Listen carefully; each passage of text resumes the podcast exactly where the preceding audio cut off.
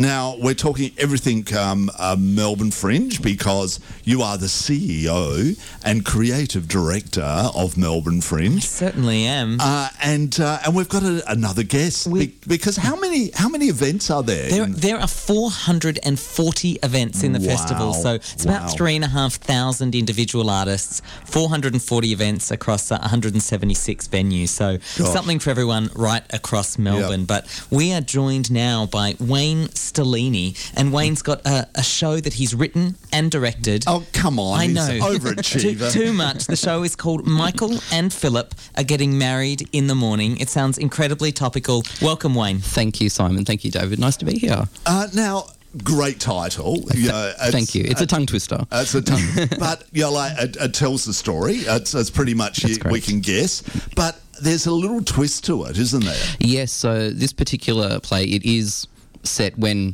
marriage equality is a reality. Wh- Which will be soon. which Yes, it will, will. be soon. Um, which is interesting because when it was first conceived and written, a plebiscite, a vote, even the idea of marriage equality itself wasn't a reality in my mind.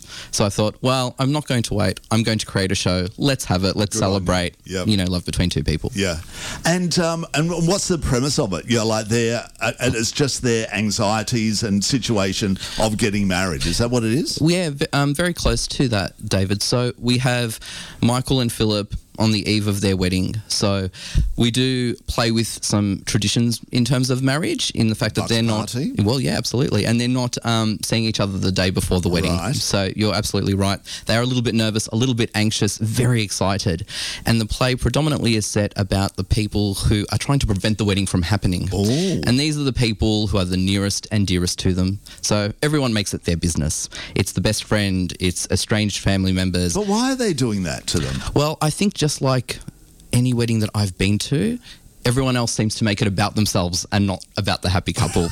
so purely selfish reasons. Right. Um, that was an important element, I think, in creating it, is that we didn't want homophobia to be a part of it. Yep. Because we really wanted to show how normal two people getting married are. Yep. So Good on that you. was the element that we wanted Yep. to focus on, yeah. But you couldn't imagine, I guess, that um, a play like this would be as, as topical as it's ended up Yeah. being. No, we couldn't predict it. Um, the way it came about was just a, a stream of consciousness thought. Thought it would be a great idea. Pitched it to my art collective at Fred the Alien Productions. They fell in love with it, and we were like, okay, let's run with it. And you know, even when we became began auditioning and rehearsing, it became more and more topical, which to some degree was great for us because it meant our cast, who are a mixed bag, became more passionate about it as Yep. it went on. And the when you've got something that feels so relevant, you just put more effort into making it a great show. Well, and it feels like now when we're having all of these ridiculous conversations about um, ab- about this issue that um, to present a play where it's just normal, it's just every day they're getting married in the morning. Of course they are. what what, what a wonderful uh, statement to be to be making as well. Yeah, I think so. And the funny thing is, n- no pun intended, Michael and Philip are the straight people in this comedy, so to speak. They're the straight guys who just want Someone don't tell Tony Abbott that. Lyle Shelton, are you listening? so it is just about them who are in love, wanting to get married and spend the rest of their lives together. Um, but of course, complications arise. Yeah.